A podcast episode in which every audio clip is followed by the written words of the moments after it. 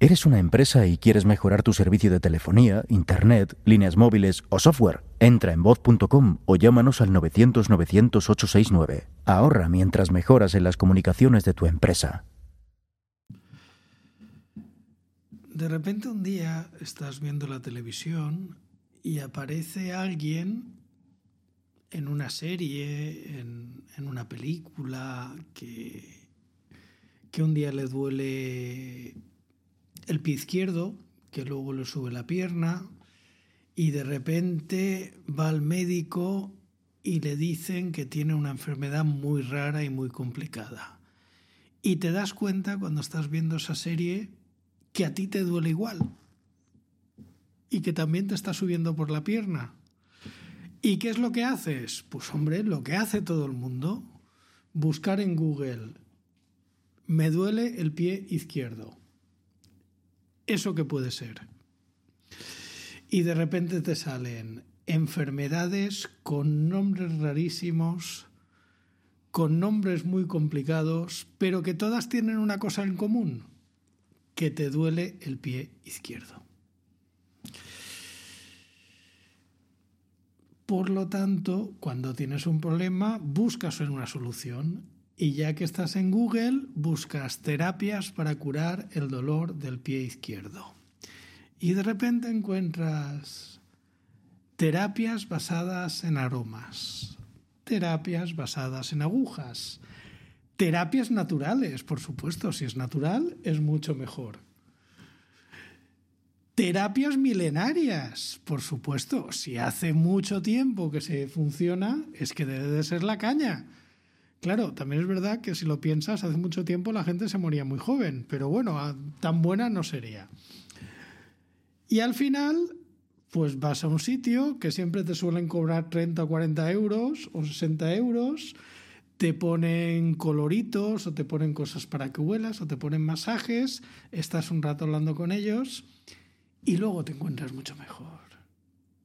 Curiosamente, algún día vas al médico.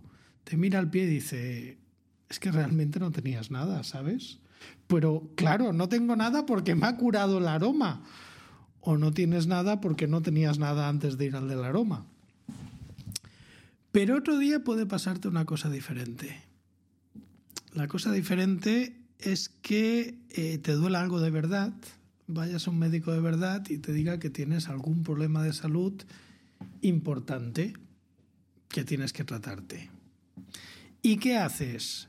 Vuelves a ir a Google y encuentras páginas como el negocio de las farmacéuticas que no quieren que sepas o tal, y dices, no, quieren hacer negocio con mi salud.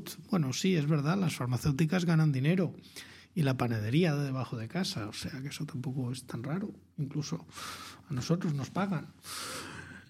Pero claro, dices, no, realmente el médico no me está diciendo la verdad.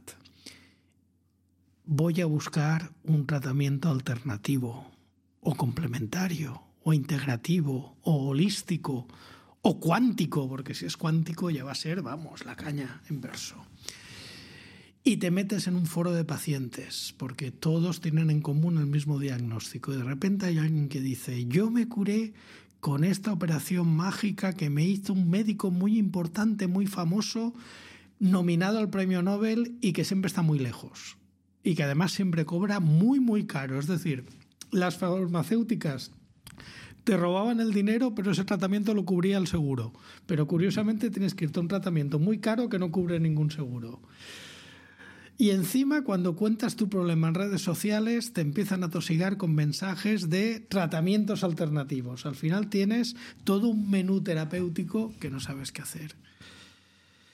Todo esto se resume en una frase. ¿Tienes algún problema de salud? Ve al médico. La medicina de verdad no tiene apellidos. ¿Sabes cómo se llama una medicina terapéutica, holística, alternativa, fitoterapéutica, que ha demostrado que funciona? Medicina.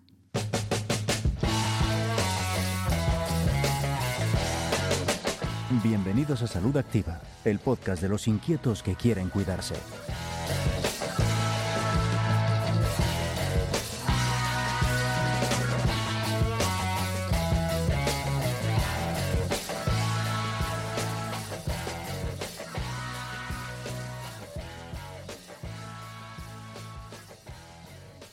J M, em, a ver, ¿cómo empiezo yo por aquí ahora diciéndote esto? Yo he recurrido a...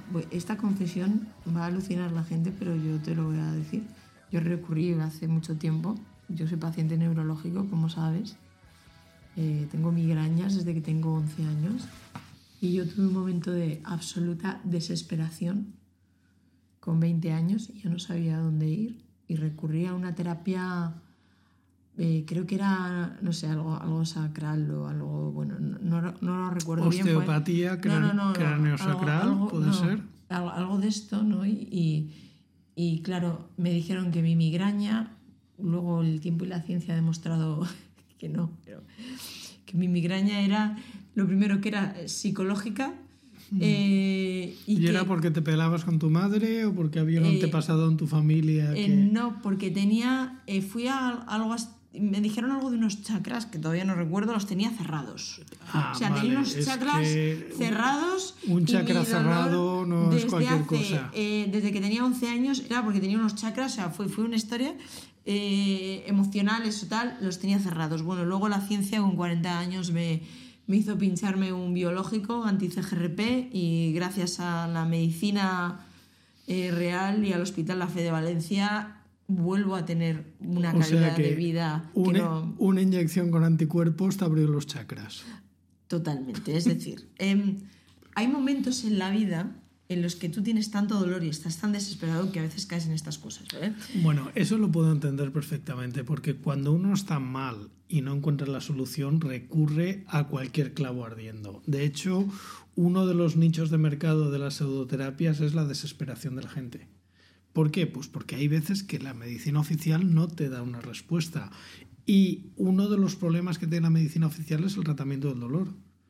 No tenemos fármacos efectivos o no tenemos más que fármacos, vamos a dejarlo en terapias efectivas para el dolor crónico o para las migrañas. De hecho, ahora tenemos el problema de la, la epidemia de consumo de opioides que hay en Estados Unidos y eso es debido a la falta de fármacos efectivos y sobre todo seguros para yo, tratar yo el dolor. Yo he de decir que a mis cuarenta años se encontró, lo encontró el Hospital La Fe de Valencia con medicina, con medicina. Eh, Pero claro, es, es eso, ¿no? Eh, al final ahí hay, hay un nicho. Yo te voy a proponer hoy un reto, que me encantan estas cosas. Eh, te voy a proponer que me digas diez engaños, ya os digo de la pseudociencia, sobre la salud en general. Vamos a hacer un decálogo, un decálogo de... Va, como no tengo miedo, te voy a decir engaños, mentiras... y eh, pseudomentiras, disfraces, disfraces, vamos a llamarlos Espera, disfraces, ¿vale? ¿Y por qué no me los dices tú y yo los cuento? Venga, lo que, lo que tú quieras. Mira, porque es que si no me obligarás a, mí... a leer y no traigo no, no, las no, gafas. No, no, no, no te preocupes, no, no, yo te, yo te voy contando. El primero, y el que me ha llamado mucho la atención, el agua alcalina. Ay, a ver, lo de alcalino es que últimamente está muy de moda. Y te digo, ¿por qué? ¿Qué querías contarme del agua alcalina? No, no, no, no, no nada, que, que, que, que el agua alcalina eh, se está publicitando y está, pues, eh, de hecho, sorprende, ¿no? A veces... Eh, la publicidad que puede haber con gente que, famosa el y tal. Entorno que puede rodear a un producto que ahora me dirás tú si tiene o no evidencia científica, porque se genera un entorno ahí de, sí, ¿verdad? Sí, y hay, hay influencers y futbolistas que lo anuncian y tal. A ver, eh, cuando un, una disolución acuosa, es decir, agua con algo eh, o algún líquido que se disuelve en agua tiene un pH siete, que uh-huh. es lo que se llama el potencial de hidrógeno, quiere decir que es neutra. ¿Vale? Si está por debajo, es ácida, y si está por arriba, es alcalina. Claro, como la palabra ácido siempre lo relacionamos con cosas malas, pues de repente la palabra alcalina parece que sea maravilloso. Cuando, a ver, la sosa es alcalina, muy alcalina, cuando la pones en disolución acuosa y nadie se bebe... una solución de sosa dos molar, yo no se lo recomiendo a nadie, no. Ni diez molar de hidróxido de sodio, eso se utiliza para desatascar tuberías. tuberías. Exacto. Mm. Es que el hidróxido de sodio y la sosa, eso es lo mismo. Pero como ácido es malo, alcalino suena bien, y entonces esto empezó... Suena como guay. Sí, suena como alcalino, sí. Mola. Entonces la dieta alcalina, esto fue una cosa que empezó el... Creo que era Thomas Young, que era un señor que, que era predicador mormón y luego se puso en el negocio de las dietas. Y es una dieta que no tiene nada de especial, pero que te dice que te alcaliniza el cuerpo. A ver, el pH del cuerpo tiene que estar muy estable, porque como tengamos un problema de pH en el cuerpo y el pH se haga alcalino o se haga ácido, nos morimos, pero en el acto. Porque todas nuestras enzimas funcionan en un rango de pH muy estrecho. Uh-huh. No podemos jugar. Y luego últimamente ha salido un producto que era el agua alcalina, que sí. decían que no curaba el cáncer, porque la dieta alcalina... Es decir, si tú te montas una pseudoterapia y no dices que cura el cáncer, oye, pues ¿para qué has venido? Parece que no... Que, que no, no has dicho nada. Que no, nah, no que no ni vale chicha ni limonada. Nah, es decir, nah. cualquier pseudoterapia tienes que decir que cura el cáncer. Luego ninguna lo hace, pero bueno, la cuestión es decirlo. Y luego salió una cosa que era el agua alcalina, que decían que esto te recuperaba mejor después del ejercicio, de ejercicio porque eliminaba radicales libres. Pues nada, una tontería. Si es agua... A ver, es agua. El agua no elimina radicales libres. Es alcalina. ¿Qué tiene ese agua para que sea alcalina? Sosa. Sosa cáustica. Es decir, ¿qué producto le has puesto ahí para cambiarle el pH al agua? O una de dos. O no es alcalina, que que sea alcalina no quiere decir que sea mejor para la salud, o no es agua. Pero bueno, eh, ninguna de las propiedades que se anunciaban tenía ninguna base científica. Vale, ¿y tú qué opinas de toda esta gente que eh, comercializa este tipo de productos que no tienen evidencia científica y que muchos pueden ser profesionales sanitarios? Pues hombre, eso deja claro su rigor. Es decir, yo entiendo que hay gente que, pues de la misma forma que mucha gente acude a las pseudoterapias porque está desesperado, pues... Yo me he confesado, ¿eh? Yo me he confesado pues, yo pues hay gente que puede acudir a promocionar esto, una de dos, o porque está muy desesperado por motivos económicos, que yo creo que es la solución menos mala, y entonces, mira, eh, cada uno se busca la vida como puede, aunque estés engañando a tus clientes y estés poniendo en juego tu prestigio, o porque te lo crees. Desde luego, si te lo crees, pues... directamente es que ya no tienes prestigio, porque es que no sabes lo más básico de tu profesión. ¿Qué es para ti una divulgación ética? Hombre, una divulgación ética... Yo no veo mal que la gente haga publicidad, uh-huh. pero si tú haces publicidad de cosas que no tienen ninguna base científica, pues... Es decir, ¿tú esto te lo crees o me estás mintiendo? Porque tú tienes que hacer publicidad de cosas que casen con tu... con tu mensaje. Si tú estás Coherencia, public... ¿no? Exacto. Si tú no estás siendo coherente con tu mensaje... Pues el problema es que estás engañando a tu público. Eh, ¿Cuándo eres, dices la verdad? ¿Cuándo divulgas o cuando publicitas? Qué bueno. ¿Detox? Detox, ahí se enlaza con la alcalina. Estos eran una moda que se puso sobre todo hace diez años. Y entonces esos asumían que tu cuerpo estaba intoxicado y comprando lo que te vendían, que básicamente te ¿Vale vendían una pasta? unos zumos Lo estoy mirando, ¿eh? de frutas carísimos... Pero pasta, ¿eh? Pasta, hablando, pasta, hablando, hablando, hablando de pasta, ¿eh? Zumos de fruta de sesenta, ni que te los vendiera Gwyneth Paltrow, que mira que vendía todo esto. Sí. Y te decía que te quitaba las toxinas del cuerpo. A ver, si tú tienes toxinas en el cuerpo, ¿qué? El hígado va de maravilla para eso. El hígado y los riñones te filtran todas las toxinas en y te las quitan. Como de... Estoy eh, viendo aquí cuarenta, cincuenta euros. Exacto. O sea, es que entonces, para dinero. Quitar las toxinas del cuerpo, entre el hígado y el riñón, van de maravilla. Dicho esto, si tu cuerpo está intoxicado, no tienes que beberte un zumo de cincuenta euros. Tienes que ir al hospital y que te hagan un lavado de estómago. Eso uh-huh. es lo más efectivo. O que te hagan una quelación en la sangre. Pero vamos, eh, con un zumito no te vas a desintoxicar, desde luego. Básicamente lo que te puede pasar es que te metas un chute de azúcar rápido. Pero en fin. ¿A ti alguna vez te ha recomendado un médico homeopatía? Una vez, pero me vio la cara y me dijo, ya lo cambio, no me hizo falta abrir la boca. Ya, ya, ya cambio. Pero ya te no digo está... un médico, o sea, un médico... Eh, en mi caso fue... Te estoy hablando de médico alternativo, ni integrativo, no, no. ni holístico. Te estoy hablando de un médico médico. En mi caso fue... Médico, un pe... colegiado médico. Fue un pediatra. Te recomendó homeopatía. Sí, vale. Para mi hija. Yo le puse una cara... ¿Pusiste cara de caca de oca? Hubo, hubo, no, puse más bien cara de Aníbal Lecter. Uf, eh, uf, esa se me da mi, mi cara de Aníbal Lecter, te digo es que, que es, sí, muy chunga. Es muy chunga. Eh, y directamente, sin mediar palabra, dije, bueno, bueno, ya, ya pongo otra cosa. Vale. No abrir la boca, es, es lo mejor de todo. Pues homeopatía, ahí está otro... La homeopatía, ¿tú sabes cuál es el lema del colegio de homeópatas? De dilución también se vive. Ah. La homeopatía es una cosa que se inventó un señor hace doscientos años y que, mira, tiene doscientos años y nunca ha curado a nadie. Porque ¿Lo básicamente... ¿Es un placebo? Sí, es un placebo. ¿Qué es un placebo? No es una cosa más directo porque no puedo. Que no tiene efecto terapéutico y parece que lo tenga. ¿Qué pasa? Que los placebos van muy bien, sobre todo para enfermedades imaginarias. Cuando tú te piensas... Perdón, cuando tú te piensas que estás que te enfermo... cargas el estudio. Pero re... es que me he emocionado. Cuando tú te piensas que estás enfermo, pero realmente no lo estás. El problema es que un placebo para una enfermedad real es absolutamente inútil. La homeopatía básicamente es venderte agua, pero venderte agua muy cara. Los zumos detox, por lo menos tienes el zumo que te cuesta una pasta, pero aquí lo que te, te están dando es agua y azúcar. Madre mía, J M, de verdad... Entonces, en la farmacia, en la sección de tal...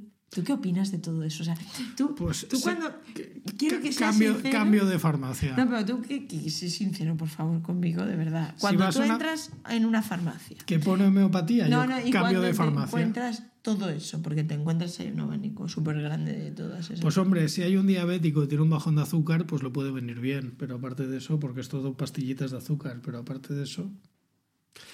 Ahora, yo, una farmacia que lo primero que me ponga sea homeopatía y tal y cual, pues yo prefiero ir a otra farmacia. Me fío más del profesional. Uh-huh.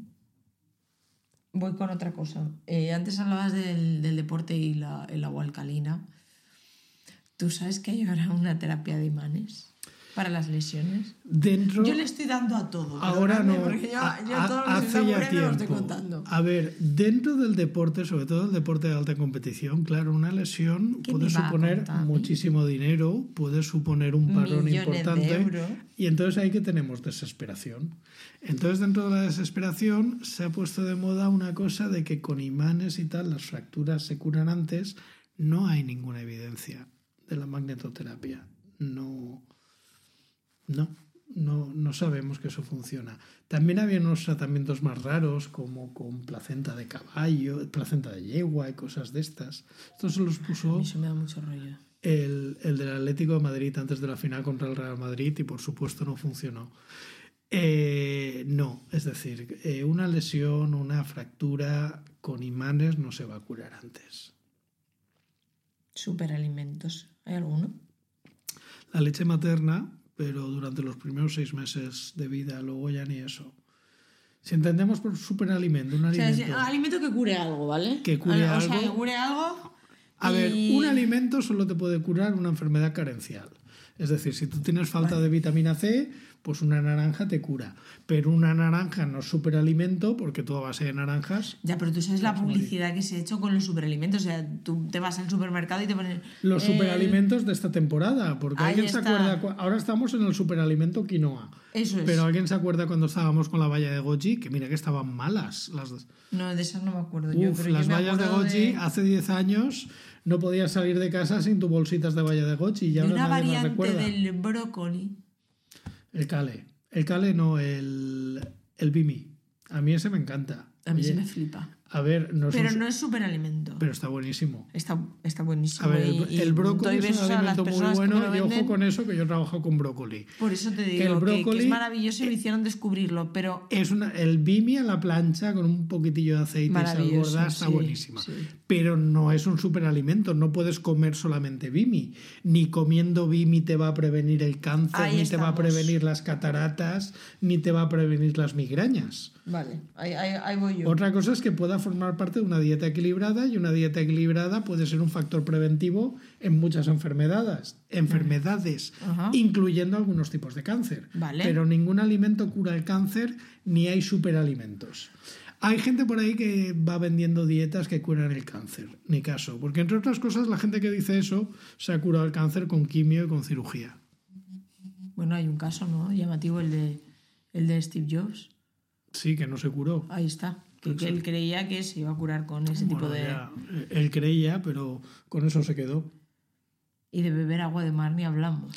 Beber agua de mar es una moda que, que, que va y viene como el, el Guadiana. Tiene muchos años, viene del siglo diecinueve en Francia. ¿Del siglo diecinueve vino el de beber sí, agua? Sí, había un señor que se llamaba René Quinton que Mira, decía tengo que, aquí la, además el anuncio. que le había quitado la sangre a un perro y le había puesto agua de mar y había sobrevivido. Algo nunca se ha vuelto a repetir, ni él lo demostró. A ver, beber agua de mar. Para empezar, el agua de mar tiene una concentración de sales superior a tu cuerpo. ¿Eso qué quiere decir? Que cuando bebes agua de mar no te estás... Te revuelves o algo, ¿no? No te deshidratas, porque la sal que le pones concentrada lo que hace es arrastrar los líquidos de tu medio interno. Un náufrago sabe que no puede beber agua de mar porque se muere deshidratado en nada. Por lo tanto, beber agua de mar no te aporta nada. Además dicen, no, es que hay que beber agua del mar diluida. ¿Y tú para qué? Para empezar, el agua de mar no es agua potable. Está contaminada. Eh, puede tener bacterias, virus, ya, patógenos. Por ahí hay una empresa por medio o alguien que te la ha hecho como un... Que te la ha que... filtrado y, y te tal, la ha puesto guay para que tú te la bebas. Y te la vende cara. Ahí está. ¿Y qué beneficio aporta para tu salud? No lo sé, te lo estoy preguntando yo. Ninguno. Vale. No, no, yo, yo voy a todo. Hay una corriente, y no lo sé si meterla dentro de todo esto de... Yo creo que este episodio... A ver, hoy... ¿corriente alterna o continua? Ay, por Dios, no me líes. Yo creo que este episodio lo llamaría como las magufadas más grandes que te puedes encontrar. Yo no sé si es una magufada o... Pero, ¿qué opinas de toda esa corriente literaria de autoayuda? Eh, tú puedes con todo, o sea, en plan, si lo piensas, puedes hacerlo. No es que tú puedas con todo, es como... A ver. Si tú piensas que puedes hacerlo, pues al final lo haces.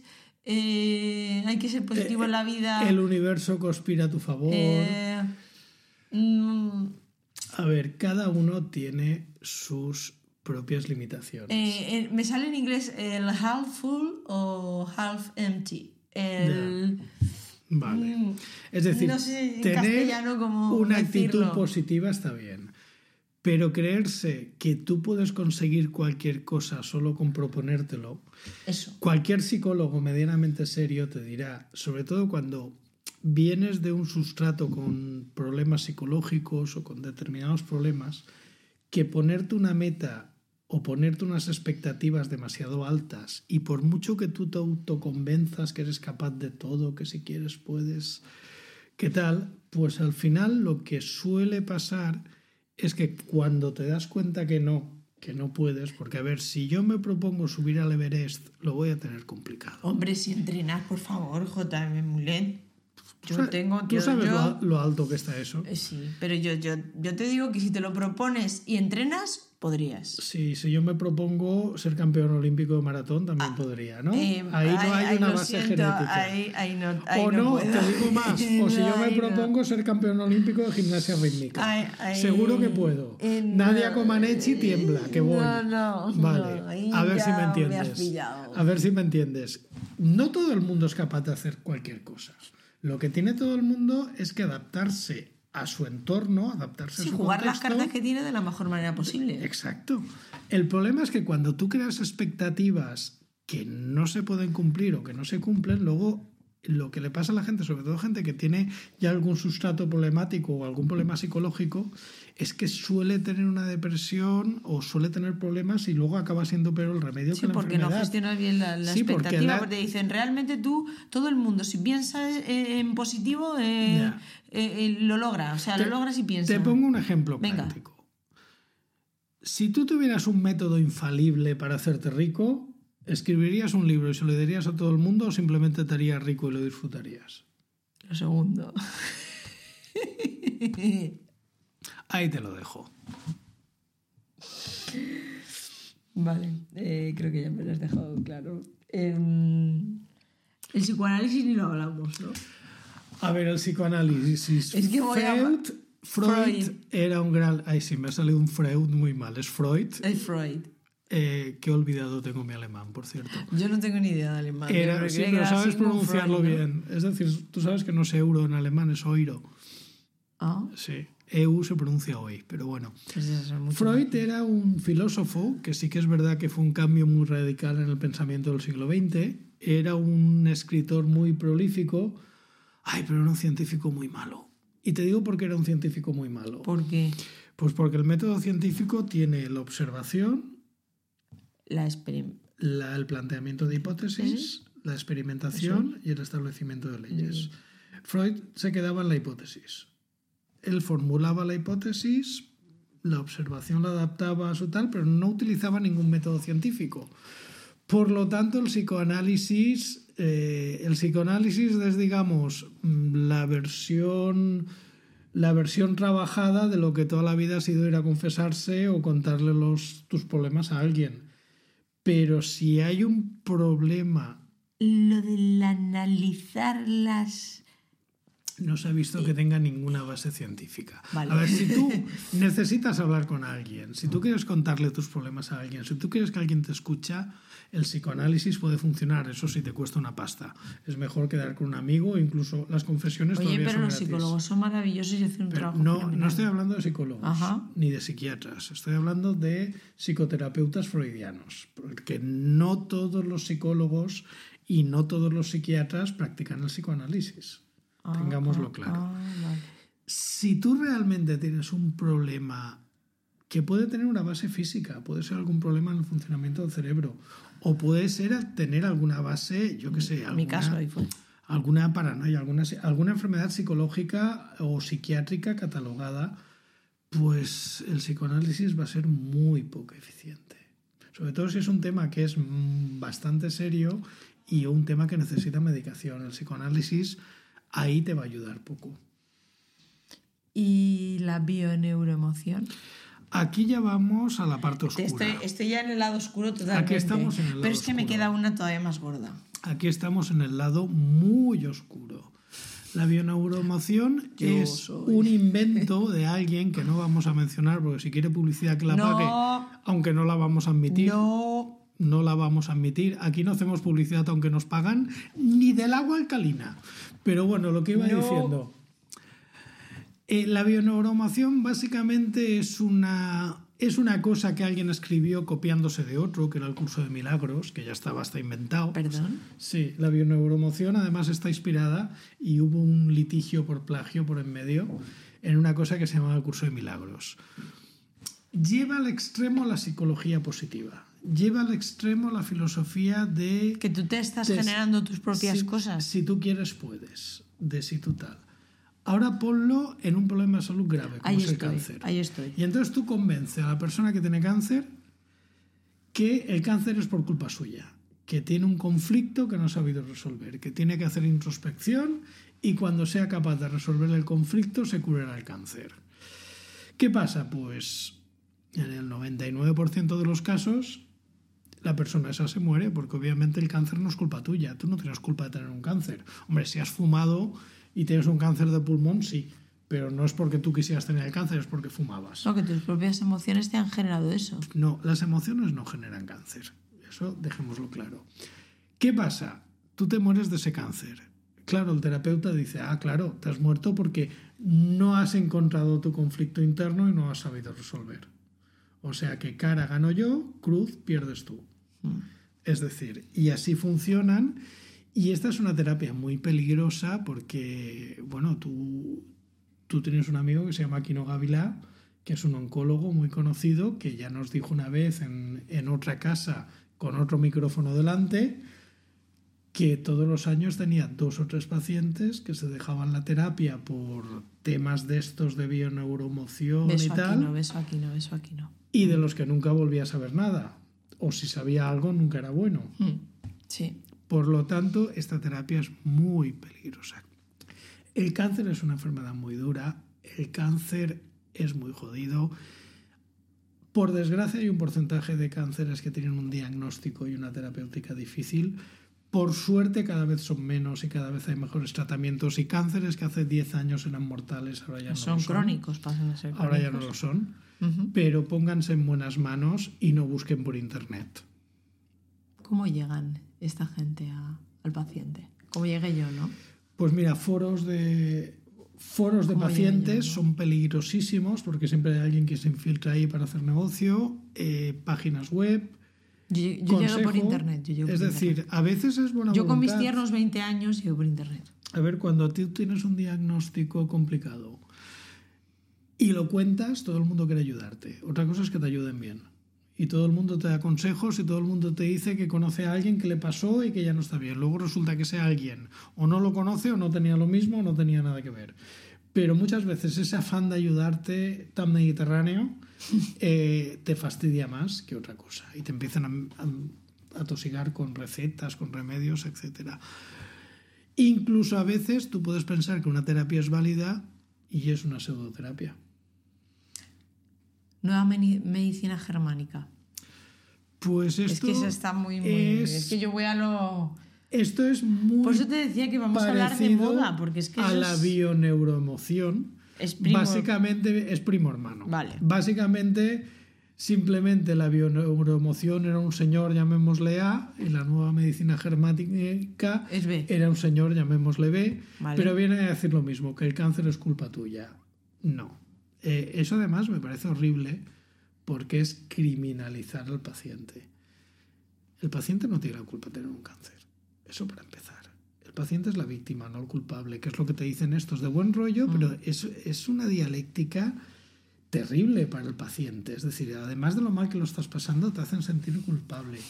Mira, uno de estos decía que el cáncer de mama suele ser una respuesta a... al síndrome del nido vacío. Ah, hay que ser mala persona, porque el síndrome del nido vacío es algo que se daba, pues las mujeres que han sido amas de casa, que eso en España ha sido muy típico durante mucho tiempo, cuando llegan a cierta edad, a partir de los cincuenta, ¿qué pasa? Que los niños se han hecho mayores, se van de casa, ya, sí. ya no tienen tantas obligaciones y el marido todavía está trabajando, no se ha jubilado. Uh-huh. Y entonces digamos que hay como un vacío. Y esto los psicólogos saben que hay gente que lo gestiona muy mal y gente que acaba, por ejemplo, en ludopatías, en adicciones. Uh-huh. ¿Qué pasa? Que él relacionaba ese síndrome del nido vacío, que es una cosa que los psicólogos conocen muy bien, con el cáncer de mama. ¿Hay relación causa-efecto? Ninguna. ¿Pero qué pasa? Que los cánceres de mama se suelen diagnosticar a la misma edad que suele suceder el síndrome del nido vacío. Vale. Que dos cosas... pasen más o menos a la vez no quiere decir que haya relación causa-efecto, pero él jugaba con esta falacia. J M. Mulet, pues eh, yo tengo una pregunta antes de empezar con la biblioteca y con todo esto. Eh, ¿Cómo se puede diferenciar la buena de la mala ciencia? Hay un libro de Ben Goldacre, ¿te acuerdas? Sí, hay un libro de Ben Goldacre. Un día te contaré yo mis cuitas con Ben Goldacre, que le hice una reseña que no le gustó y se puso como una fiera a criticarme y tal. Él haciendo amigos aquí con una alegría. Sí, sí, ese es mi, mi poco. Y eso que la reseña tampoco decía mucho, es decir, para lo que puedo ser yo, quiero decir. Eh... ¿Cómo diferenciamos la buena de la mala ciencia? A ver, muy fácil. La buena ciencia está en los hospitales, en los ambulatorios. Tú ve al médico. Y si no te gusta lo que dice, no te fías, pues todo el mundo tiene derecho a una segunda opinión médica, ve a otro médico. Pero no busques consejos de salud por internet, no busques consejos de salud en foros. Tú ve al médico y si puede ser de la seguridad social y del ambulatorio de tu barrio, mejor. Que siempre será el más tenemos, fiable y el más barato, que lo estamos pagando entre todos. Tenemos una maravillosa sanidad pública y así. Y ahí sí que yo... como paciente que vive con dolor y que he vivido con dolor, sí que tengo que decir que a mí la respuesta a mi dolor la tuvo la sanidad pública y el doctor Insa le mando eso, ya que estoy aquí. ¿Y la ciencia de las inyecciones de anticuerpos? Ahí está, ahí está, que un día hablaremos de eso, ¿eh? Cuando eh, quieras. Un día hablaremos de eso. Esto es Salud Activa, el podcast de los inquietos que quieren cuidarse. Bueno, vamos con la biblioteca. ¿Puedo recomendar yo un libro? Empieza. Biblioteca para que nuestros eh, oyentes eh, vayan reflexionando. A mí este libro, no sé si conocéis este hombre, ¿eh? me cambió la vida. Me cambió la vida y me hizo reflexionar muchísimo. O sea, esto no... Mmm, todo Gracias. Lo que... todo, lo que, todo lo que hemos contado aquí eh, se resume y se analiza de una forma tremendamente divertida, tremendamente amable Y además, a mí me gustan mucho los libros de J M porque yo le reconozco cuando escribe. Y me lo paso muy bien. Es que no los escribo yo. Se tiene que Entonces él reconoce muy fácil, porque a veces que no encuentras al autor dentro del libro, ¿no? Y, y, y no deja puntadas sin hilo. Eh, yo tengo aquí varias cosas que me han llamado muchísimo la atención. Eh, si tienes duda, eh, eh, es que es... Es un libro, además se lee muy bien, eh, lo tenéis además en bolsillo y, y vamos, es, es brutal, ¿no? Eh, mira, eh, tengo aquí una frase eh, para que ya os quedéis eh, con algo, ¿no? Eh, una de las cosas que más me interesó de la industria alimentaria fue averiguar que los conservantes son imprescindibles. A pesar de ello, la industria se esfuerza en publicitar productos sin conservantes ni colorantes, mientras la palabra natural parece sagrada, pese a que la evidencia científica que demuestra que lo natural o lo ecológico es mejor no aparece por ninguna parte, por mucho que la busques. Este libro es brutal. Editorial Destino. Destino. Bueno, pues yo he traído dos más que no he escrito yo. eh, este es de Editorial Cálamo, que es una editorial pequeñita de Palencia. Y se llama Letras de Médico. Letras de Médico lo que hace es recopilar las columnas que escribe Fernando Navarro en un, creo que es, no me acuerdo si es Diario Médico o Gaceta Médica. Fernando Navarro es médico, pero es especialista en léxico. Estas cosas que decimos que a los médicos no se les entiende, pues él lo que hace es explicar el origen de los términos, por qué llamamos las cosas por el nombre que llamamos, qué origen tiene, la historia... Y viene muy bien para distinguir lo que es medicina de lo que no lo es. Hay que decir que este es el volumen sexto, es decir, hay cinco libros anteriores de Letras de Médico y yo me lo he pasado muy bien leyéndolo. Qué guay, es divertido, ¿no? Es muy divertido. Eh, son sketch cortos porque es un recopilatorio de artículos, es uh-huh. decir, que se lee muy bien, incluso se puede leer a saltos sin ningún problema. Perfecto. Y luego, ya que hoy hemos hablado de timos y de estafas... Pues vamos Me encanta a hablar con la alegría, timo, estafa, magufada, apuntar la palabra magufada. Muy gorda, pero ya es a nivel industrial, a nivel financiero. ¿Eso qué es? El caso Teranos. El caso Teranos, que está en documental, que está en serie y también está en libro, fue como una emprendedora de Silicon Valley, muy joven, consiguió crear una startup para vender una máquina que te iba a hacer un diagnóstico maravilloso con una gota de sangre y te iba a evaluar veinte parámetros diferentes. Técnicamente imposible, y fue una de las mayores estafas, quiebras o como queráis decirlo de Silicon Valley. Este libro, Mala Sangre, es prácticamente un documento periodístico que te cuenta todo el caso minuto a minuto, con minuto y resultado. Uh-huh. Y, y te va de que cómo a veces se puede utilizar la ciencia para engañar a la gente y para montar una gran estafa piramidal, que más o menos fue lo que fue el caso Teranos. Pues J M. Mulet, muchísimas gracias. Editorial Capitán Sweet y escrito por John Carreiro. No, no apuntemos todo. Pues nos queda la píldora activa de Performa de Entrenadores Personales Valencia, que es el resumen. El resumen. El resumen. Si te duele algo, ve al médico. Vamos, resumen, vete al médico. Exacto. Tal cual. Tal cual, no hace falta más. Nada más. Bueno, pues eh, con eso nos quedamos. Eh, yo vuelvo a dar el mail por si quieren contactar con nosotros, hablar con nosotros, lo que sea, somos accesibles, ahí estamos. No hacemos diagnósticos ni damos consejos médicos. No, no, no. Eh, info arroba saludactiva punto com punto es. Y activos, activas, por favor, cuidaros muchísimo. El próximo capítulo, muchísimo más y seguro que mejor. Y gracias a Torman en los mandos técnicos de estos capítulos y a Robert Rodríguez en la producción. J M. Mulet, ¡ay! Que nos vemos pronto. Y a, y a Performa por dejarnos el local. Y dejarnos el sitio. Algunos días más que otros. Has escuchado Salud Activa, el podcast que te cuida producido por voz punto com, proveedor global de soluciones tecnológicas para empresas.